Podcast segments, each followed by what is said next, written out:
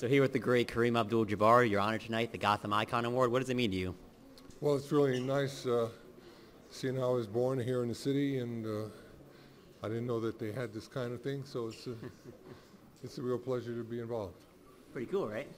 Yeah, you know, I, I learned everything about the game here in the city, so uh, I think it's uh, very appropriate. Lakers legend, obviously the world is still mourning the loss of Kobe Bryant. Just what does Kobe mean to you? Well, you know, I coached Kobe for six years. And I, I knew his family, I knew his wife, I knew his, his kids, you know, so it was, it was a real loss. You know, I, I'm not thinking in terms of a sports icon Yeah. being gone, but just a very uh, involved family man and father that's not there, and a daughter that's not there. I used to play peekaboo with uh, her, you know, and it, it bothers me that they're not here. What's kind of the Kobe story that you remember, a positive one, between you and him? Uh, Kobe had an incredible sense of humor, man. He, so he could just blurt out things that were pretty outrageous and very funny at times. Can know. we see any of them here or no? I don't know if you've seen, but uh, one day at practice, uh, uh, Luke Walton Yeah. uh, was trying to do some spectacular things, but just failed uh, up and down the court about three or four times.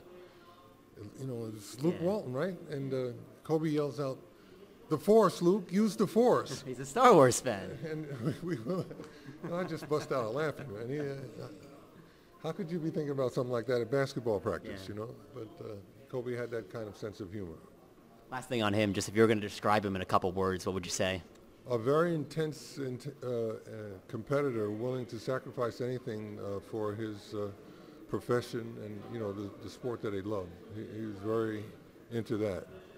But uh, away from that, he was uh, a, a great parent and dad. Um, you know, I, I think he should, re- but he should be remembered that way. Kareem, you're seven foot two. What's the best part and the worst part of that? Oh, geez.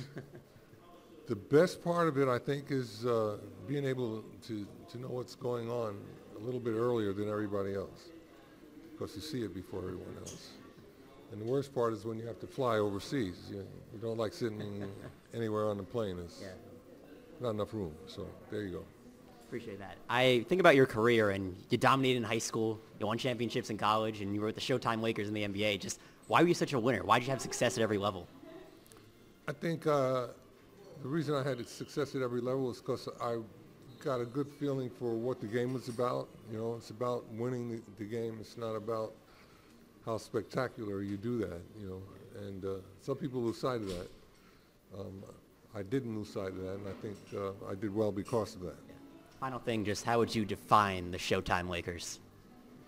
I think the Showtime Lakers were like deep, and uh, we were versatile. Uh, we could score inside and outside. I, I think that versatility has enabled, you know, enabled us to, to play well for, you know, 10 years. Kareem, thank you, man. Congratulations.